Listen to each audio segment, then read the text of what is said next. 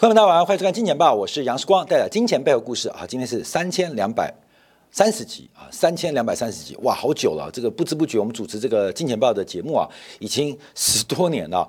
呃，大家现在应该都在看这个有关于国民党等一下记者会啊。反正，在台湾的选举，永远让大家呃不断的有些意外啊发生了。那现在看起来，这个下午的这个记者会跟见面会非常难看。呃，这个国民党呃被冠的叫六趴党之外，现在叫妈宝党、猴妈宝。哎，我今天早上啊，在外面啊碰到一些这个一个欧巴桑在聊天啊，也是问我选举啊，结果他就我就讲了很多，现在我们就内卷、内卷，或者叫同温层啊。呃，很多人并没有往外走走看，听听看别人的声音啊，尤其是不同世代、不同的。呃，这个政治倾向跟决策选择啊，这个妈妈她是重庆在二十多年前嫁来台湾的，所以她政治光谱当中当然是非国民党不投啊，非国民党不同。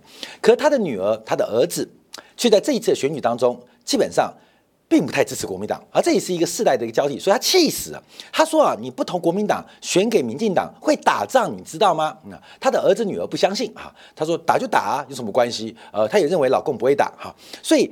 每个世代的选择不一样啊，所以我们常常看到，像我视光有很多，不管是同学的群主啊，还是一些政党群主，我看到的这些讲法都是同温层啊，都是同温层。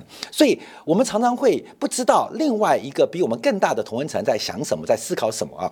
这次啊，刚刚我们这个金屋提到，看样子啊，看样子啊，这个国民党不仅这个不和的话，总统选不上，连立法委员大概都会大败啊。立法委员都会大败哦。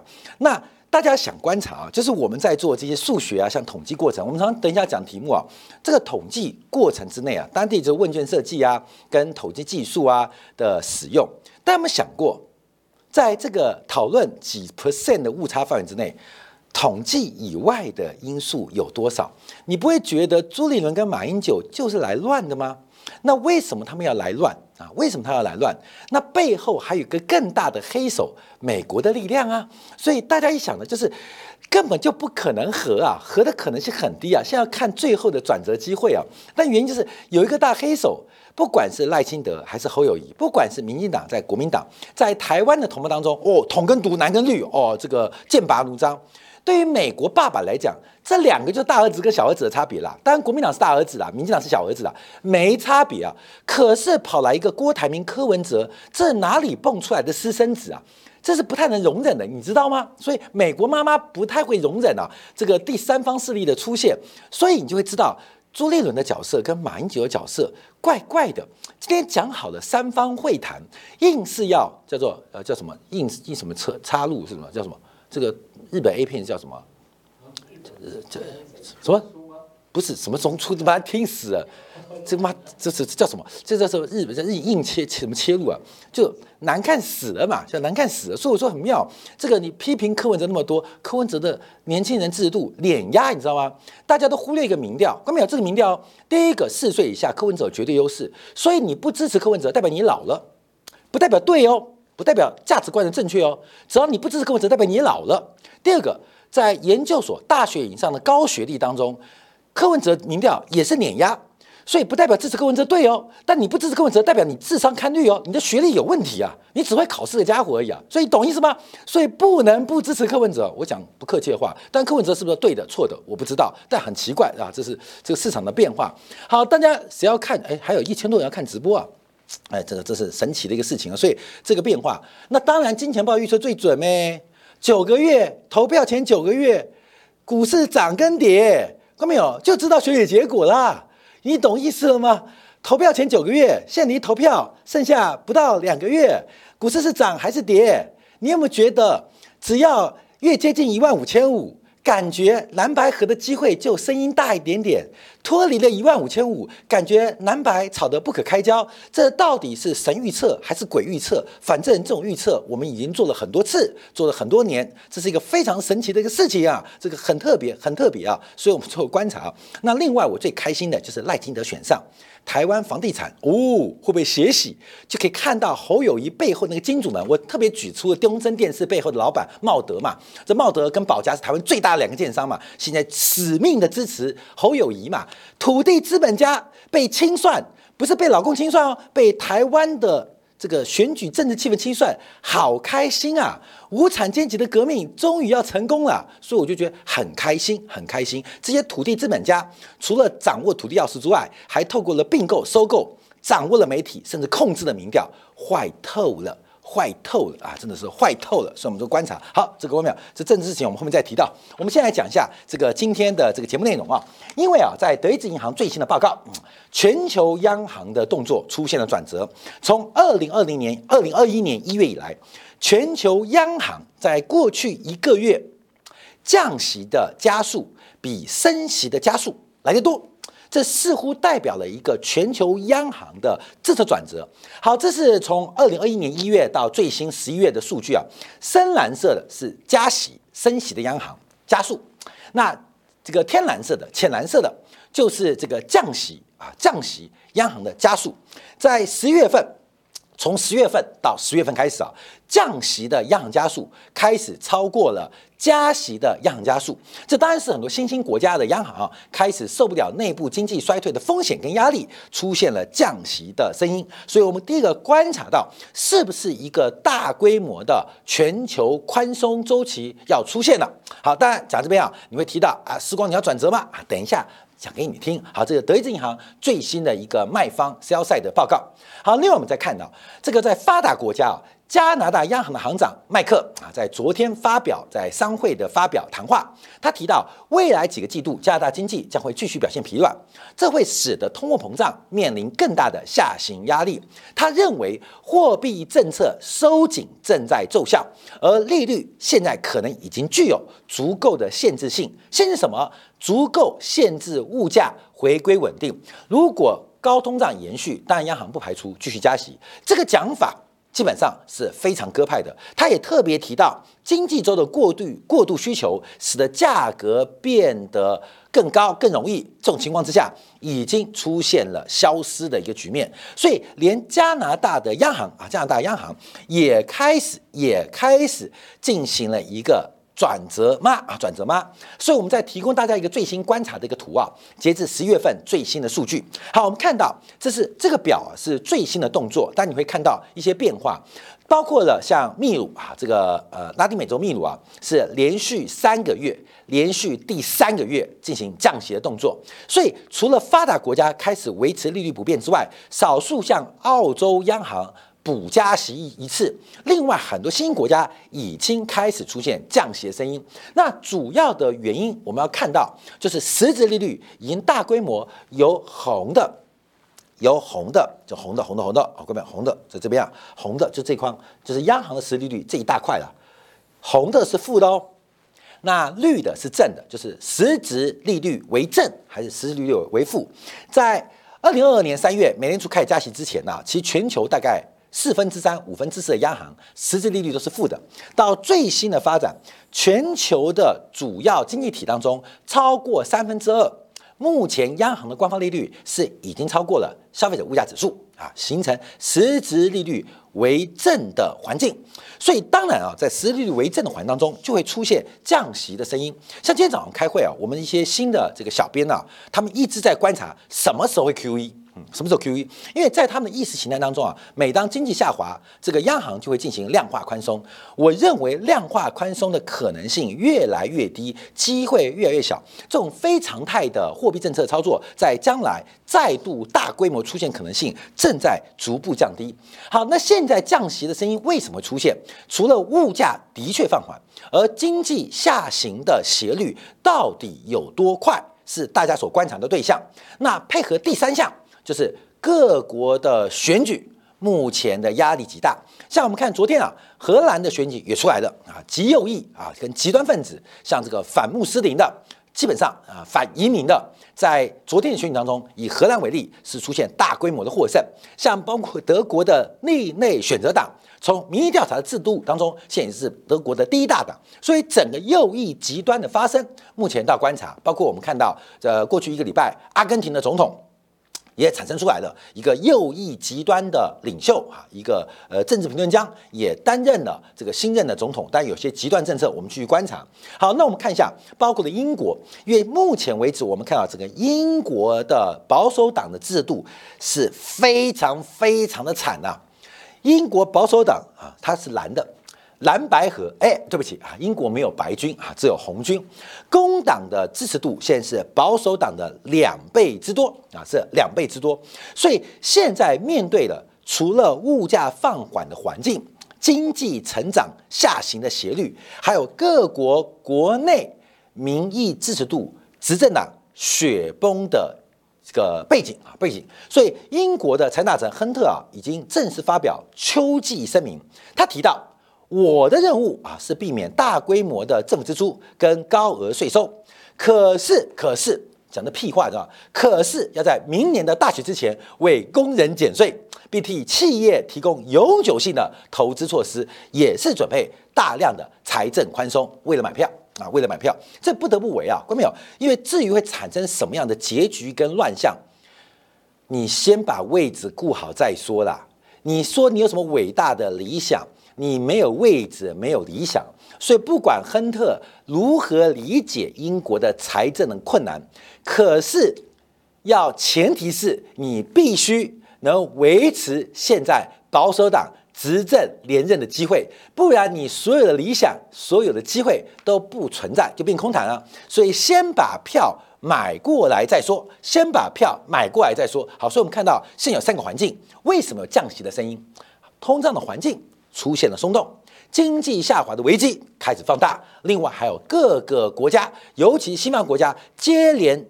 接二连三的选举，现在都出现了右翼极端分子抬头跟上台的结局啊，这个是大家非常害怕的。好，那我们再往下观察，那更刺激的是昨天啊，美国公布的耐久材订单，这个耐久材订单十月份比九月份重衰了百分之五点四。那本来预估啊，本来预估是小幅拉回三点二，而且这个月增率啊，十月份比九月份比九月份比八月份出现了由正转负的快速的逆转。年增率来到了零点三三哦，美国的耐久材订单感觉非常非常的稀薄。我们从绝对金额观察啊，这个绝对金额在今年的六月份一度来到单月三千亿关卡的突破，单月的耐久材订单一度突破了三千亿美金。那现在最新到十月份是两千七百九十四亿。假如把十月份跟六月份做比较，大概目前美国耐久材订单离高点。已经掉了大概百分之七左右，掉了百分之七左右，所以美国的耐久材订单下滑，是不是一个重要的警讯？又给降息，又给结束升息或结束紧缩带来一个感觉更有力量的支持？好，我们把这项目做拆开拆解啊。好，各位，你先看这个数字啊，崩盘了吗？崩盘了吗？崩盘了吗？只不过是拉回吧。假如现在美国景气要有单月耐久材订单的下滑作为一个证据，你觉得崩盘吗？这是每个每每一个景商业周期的一个变化嘛？关键这个图是从一九九二年开始的，所以商业周期、商业周期、商业周期、商业周期，这跟跟我们做健康检查的心心心跳是一样的，心跳是一样的。其实美联储的工作通常通常会是在半山腰、半山腰。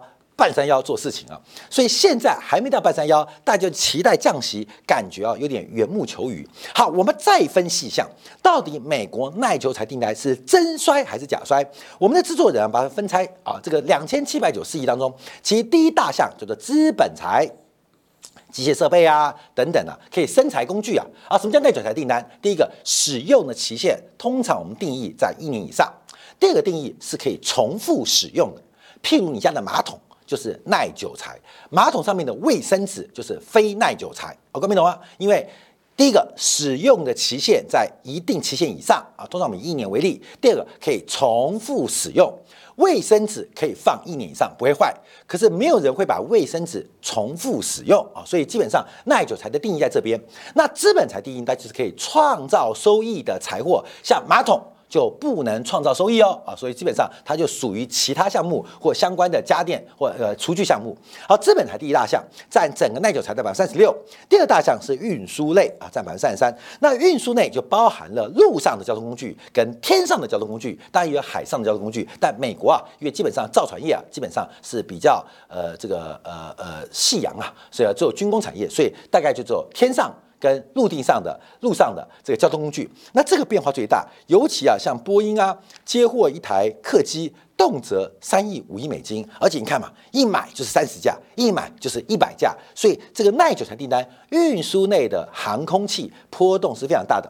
另外啊，就我们关系的，包括电脑电子产品，还有电器设备零件，还有包括其他项目哦，看到没有？耐久材定义好，从这个数字直观讲，好像没什么太大问题啊，只是一个高点的修正跟拉回，它是雪崩吗？它是雪崩性下跌还是平缓的拉回，会有不同的过程哦。是雪崩性的下跌还是平缓拉回，是有不同的结果。所以，我们再往下观察。好，我们看到从整个限定单的角度来讲话，假如你扣掉了航空器，也就是飞机，你扣掉飞机，其实美国的耐久定材订单并没有太坏。那为什么呢？我们从飞机观察，飞机，飞机，飞机，飞机啊，在这边啊，飞机大幅减少了，大幅减少四九点六 percent。啊，大幅降四九六四九点六 percent。那问题是上个月是大幅增加九十点六 percent，看到没有？这是个数学问题哦。一百一百元单月增加九十点六，会变成一百九十点六。下个月衰退百分之四十九，会回到一百块附近。你懂意思吗？所以以月增率的角度，其实好像也不是那么严重。那我们观察。真正几个比较严重的，也不是军工设备，主要是交通的这个汽车，汽车的相关整车跟配件非常严重，尤其是汽车芯片的库存已经堆满天了啊，堆满仓库了，这是最近在半导体当中大家最担心的。另外还要观察，就是我们看到的什么半呃 PCNB 手机库存周期结束，在美国看来没见到哈，没见到。就是民间的卖方啊，投资银行、券商啊，或者财经媒体跟你提到，呃，PC 的周期来到谷底，开始见到了补库跟消费者回笼的变化，包括手机产业也听说手机的消费来到了谷底，消费者开始进入另外一波的消费循环，由 AI 所刺激。美国政府说，我怎么统计不出来？你懂意思了吗？这个市场的卖方思维跟市场的气氛。就是同温层，可是美国政府统计不出来，从几个月度的耐久材订单，没看到 AI 对于整个美国宏观的订单有什么刺激作用？可能有，有毛啊毛，就这种毛的刺激啊。所以我们说观察，这是目前我们观察讲的。所以这个数据真的很差吗？好，我们看到像这个资本财，现在美国中小企业的年化利率去银行贷款。可能动辄都五 percent、六 percent、七 percent 以上，到现在为止，资本财才开始出现由正转负的转折。资本财就是不再投资啊，因为财务成本过高。所以到底紧缩有没有用？到底加息有没有用？有用，可是满不满意？我们叫做观察。好，所以我们看到全球央行转向了没吗？全球央行转，今天为啥直播啊？因为今天，嗯。要跟你讲真的原因吗？你们想知道原因？为什么今天直播吗？哦，因为我去君悦饭店吃饭了。啊。不是的。为什么我今天直播？为什么今天直播？视光怎么看起来暗暗的？哎，视光看起来怎么暗暗的？跟今天为什么直播有高度正相关啊？高度正相关，就是今天啊，我比较疯狂，我去打了三十六洞，嗯。打了三十六洞，因为我觉得打十八洞不够，所以打三十六洞啊。所以为什么今天直播就是准备的周期比较晚，所以就直播为大家服务。所以为什么暗暗的？你从早上六点晒到下午两点，好像就会暗暗的，不叫暗的，叫黑黑的，那黑黑的。我的肤色就跟现在蓝军选民的心情一样。暗暗的啊，暗暗的啊，暗暗的。好，再讲回来啊，我们讲全央行转向，全央转向。可是有人说不行哦，有人说不愿意。我们第二个观察是日本央行的动作。按照彭博社最新的一个报道啊，最新报道，呃，据了解啊，日本央行啊，就要据据统计啊，据统计啊，日本央行在今年已经快速的开始放缓对于市场各大类资产的购买规模。第一个观察的是这个 REIT 啊，REIT 啊，REIT 就是不动产、房地产的投资信托基金，这个可能是十三年以来，十三年以来首度零购买，先不要管会不会卖，至少先开始停止购买。好，这是呃第一个观察哦。就今年来发现，日本央行对于 REIT 啊，这个呃房地产的不动产的这个投资信托基金啊，呃已经没有在买动购买进动作，因为都快年底了嘛。另外一个，对于股票市场交易所的 ETF，今年的买超买超也来到过去十年来新低，而且今年只出手三次，但跟日本的房地产反弹、日本的股市走高密切有关。所以我们看到日本对于风险资产的购买量正在快速的刹车。快速的刹车，而这个刹车是为了应对什么啊？为了应对什么？我们看到，按照路透社的观察，目前普遍预计，在明年的春季啊，春斗结束之后，也就是工会薪资谈完之后，日本央行可能会被迫结束负利率的环境。好，我们看为什么？因为日本央行，其实我常常提到，虽然我们有时候常常靠背这些央行决策者啊，但我说实在话。大家也知道，我们对他们是很尊重的啦，因为我们做财经节目嘛，所以讲话就比较极端啦，就是对跟不对，看涨跟看跌。因为绝对，所以错误失误率比较高；因为绝对，所以有时候讲话就比较夸张。但事实上，这个央行啊做决策其实非常非常辛苦跟非常非常痛苦。除了台湾央行之外，哈，那日本央行在担心什么？因为从长期观察，日本的物价目标就一直没有来到百分之二水准。那过去几次来到百分之二的通胀目标，都是因为消费税苛征的关系，那都是一次性事件。所以这一次日本的物价年增率在没有加税的背景，回到了百分之二之上。看到没有？就觉得不可思议，你知道吗？不可思议，这像什么？就像蓝白河的过程，知道吗？每一次都破局，每一次都失望，每一次都难过。你要怪谁都怪不了。那最后，哎，今天要在君悦见面呢，哎，有没有可能谈出什么？我们又有期待。日本央行就这种心情哦，所以他们到目前为止不太确定这一次的物价上涨是真的来了吗？是真的确认了吗？好，我跟大家报告，一定是啊，一定是为什么？因为从日元的外汇嘛，日元对美元，日元对人民币，日元对新台币，你的货币购买力从外部外部观察已经消失了嘛，已经大幅下滑嘛。那内部内部购买力一定下滑，所以日本的通胀 CPI 的年增率基本上涂掉四修哥啊，四修超超级战能啊，四修超级战就讲黄世修啊，黄世修，黄世修天才啦。是天才，我最佩服他。像我替郭台铭联署，就是用黄世修的关系。说真的啊，这世修哥，他叫土条哥，他是个天才。台湾的政治啊，其实不适合他，可是他真的是天才。好，来来讲这个。所以我们观察日本明年结束负利率环境应该是必然的啊。现在日本我们可以相信，我们也理解他为什么等待的原因，因为不敢相信嘛。狼来了，狼来了，狼来了，狼真的来了，这是不是包着狼皮的羊呢？还不确认，直到确认它靠近被咬一口之后，才会做出绝对跟判对。当然要讲选举啊，宏观政治、顶层政治看下来，看到没有？顶层政治要看下来，所以我们要顶层政治看下来。所以很多判断，你像我美元周期看那么准，难道是看利率吗？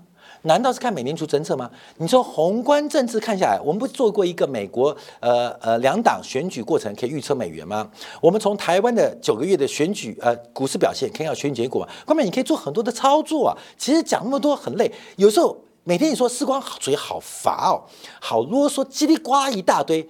其实不是话，跟你讲一些简单东西，你就照做啊，照做你就可以掌握到行情的变化。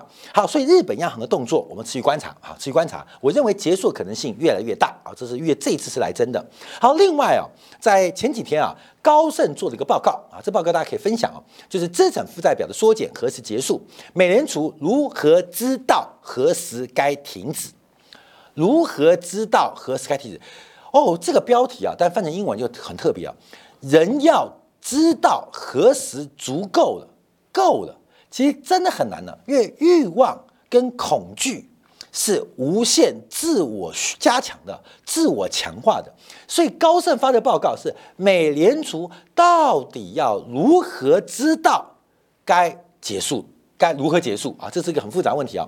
所以他第二个破题就提到，当银行的储备。银行的准备从原来的充裕变为充足的时刻，就是整个美联储停止缩表的关键的 timing 啊 timing。所以什么叫充裕？什么叫做充足？我们等一下就要做说明了。它第一个观察，从整个模型的计算，高盛模型计算哦，大概在明年第三季，银行的存款准备金的变化。跟利率之间，短期利率会变得更加的敏感，所以到明年底应该会有缩缓、减缓缩表速度的发生，包括国债的缩减，从每个月六百亿变成三百亿，从 MBS 从三百五十亿变一百七十五亿，那到后年的第一季将会结束缩表。好，这个数字啊，我们觉得时间点怎么推出来的？因为你要抓到这个时间点，叫往前推嘛。那怎么算出来的？第一个。它是用整个美联储的资产负债表过去合理的一个比重占 GDP 的比重来做推算。第一个是看银行存款准备金，这包括了超额存款金、准备金、法定准备金、各式各类的多余准备金。大概以在美联储的准备账户当中为例啊，大概是百分之十二到百分之十四。好，关面这张图就出来了，就是这个深色的这一块。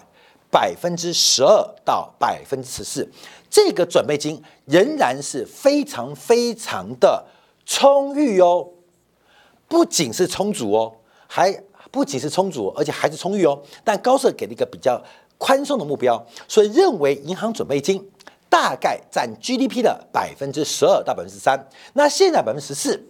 所以大概还有一个百分点，还有一个百分点下滑的空间，大概就三四千亿啊，三四千亿的水平。另外一个是整个美联储的资产负债表，现在是百分之三十占美国 GDP 比重。那预估会降到百分之二十二，它是用二零一九年为例，因为二零一九年当时的缩表受到美联储降息，后来新冠疫情影响就卡了，大概是百分之十八。所以高盛给了一个最宽松的指标、最宽裕的指标、最最松的指标，就是以这个数字来倒推，来估计美联储的缩表会在明年第四季减半，后年第一季结束。那我们现在就观察，因为按照目前美联储实际上缩表动作，我们不是常常替官员做服务吗？现在平均过去这三个月啊，滚动的平均值每个月是超过一千亿的，将近一千一百亿，也就是未来十二个月，美联储大概还有大概一兆到一点三兆缩表的空间，跟缩表会去完成它。好，第一个这是从绝对跟 GDP 的关系来预测美联储的资产负债表的合适规模。好，这是规模存量概念哦。第二个，从市场的反应啊，因为不能只看存量，不是死死的看嘛，跟民调一样，不能试试看民调嘛，那懂吗？还有各自解读三趴、六趴的这个民调，呃，这是死的东西，要看动态的啊，动态，动态什么？他就提到了，我觉得这个很有参考性，说我们今天特别花点时间分享，就是非方瑞联邦的基金利率跟银行转款准备金利率会从现在的负变成正值。变正值，也就是银行存款准备金利率理论上本来就应该高于非方瑞，这是很合理的现象。银行存款准备金利率怎么会比非方瑞来的呃更低啊？IORB 啊更低，这个是不合理的，因为我们之前分析过嘛。呃，美联储的三大红线，IORB 这个准准备金利率是最下限，另外是 Overnight RP 是紧急使用。那本来 Overnight RP 的利率现在是五点四吧，五点四，它本来是一个下限，就被灌破，因为货币基金。呃，货币市场退休金很大，就是不能参与这个美联储的直接拆呃这个拆款的，呃就就灌破了 overnight RP，所以本来是下限的，后来变上限，才有后来的利率通道哦。这不是美联储想做的事情，在这次市场发现变化，所以高盛现在判断，非方瑞跟 IRB 会从目前负的七个 BP 零点零七个百分点，可能会翻正，变成零点零五到零点一个百分点。好，另外观察怎么缩表。二零二二年主要是银行存款准备金的下滑，二零二三年主要是 overnight RRP，哎哎哎，这个点就跟我们时光之前金钱豹看法一样，就是 overnight RRP 有可能缩减到零，就这一块，各位没有？这一块缩减到零，缩到零。好，我们现在推算这个数字，第一个现金是浅蓝色的，美联储发钱现浅蓝色，这个不会太大变化。另外是银行存款准备这个现金部分，这个现金部分在这一块，银行准备金估计百分之十二到百分之十三啊，这个大概是在这一块。那另外的话，外国银行的储备，还有像这个 TJ 账户灰色的，这都是不太可能改变的。所以这一块 overnight RP 它的缩减现在是一兆左右，它被去除到零的可能性越来越大。好，这个越来越大，我们就要特别关心会怎样？因为啊，过去这些年来在 QE 的环当中，overnight RP overnight RP，尤其在新冠疫情之后。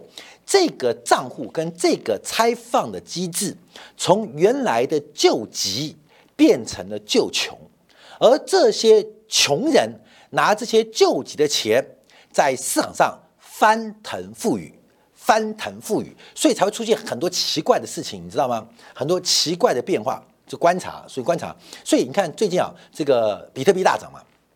大家知道，因为币安的那什么赵长鹏啊，可能被刑事追诉，要罚四十亿美金嘛。那大家解读嘛，诈骗集团的首脑被抓了，所以比特币大涨。那诈骗集团是用什么东西诈骗大家呢？不就是加密货币吗？各位懂是吗？所以很好笑，这个拿加密货币进行诈骗的首脑被抓了，所以加密货币大涨。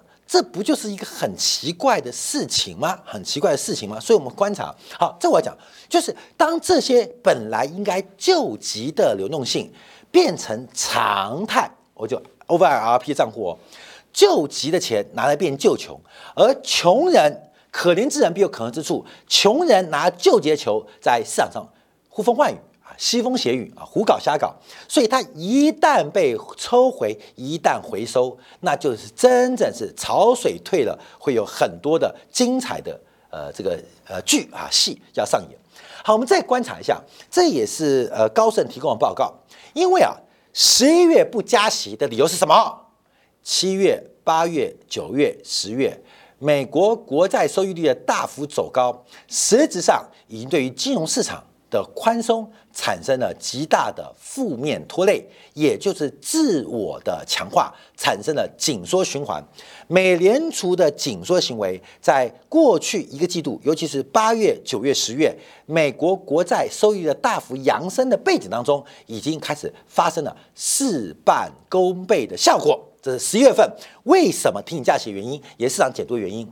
可是大家注意到，在十一月份之后。美国国债收益率又开始大幅度的放缓，你知道这像什么吗？就跟 overnight RP 一样，我们在路边啊看到那个有时候卖玉兰花的，啊卖一些这个呃口香糖的，啊真的很可怜，给他一笔钱，那给他钱，他笑嘻嘻鞠躬说谢谢你啊，谢谢你，你就觉得很开心，很开心，事半功倍嘛。我做一件善善事，短小小的十块钱、五十块钱硬币可以救到穷人，很开心。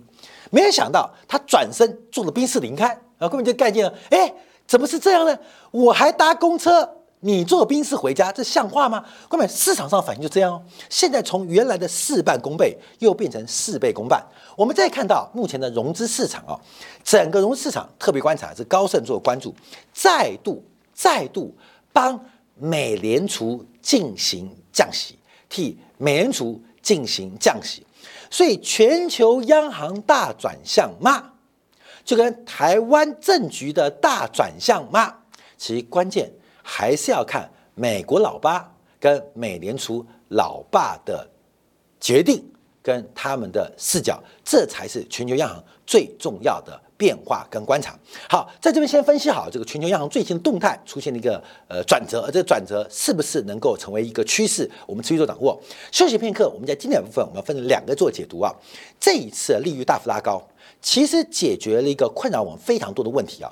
世光每天啊是从内湖上班回家，回到信义区都会经过这个环东大道。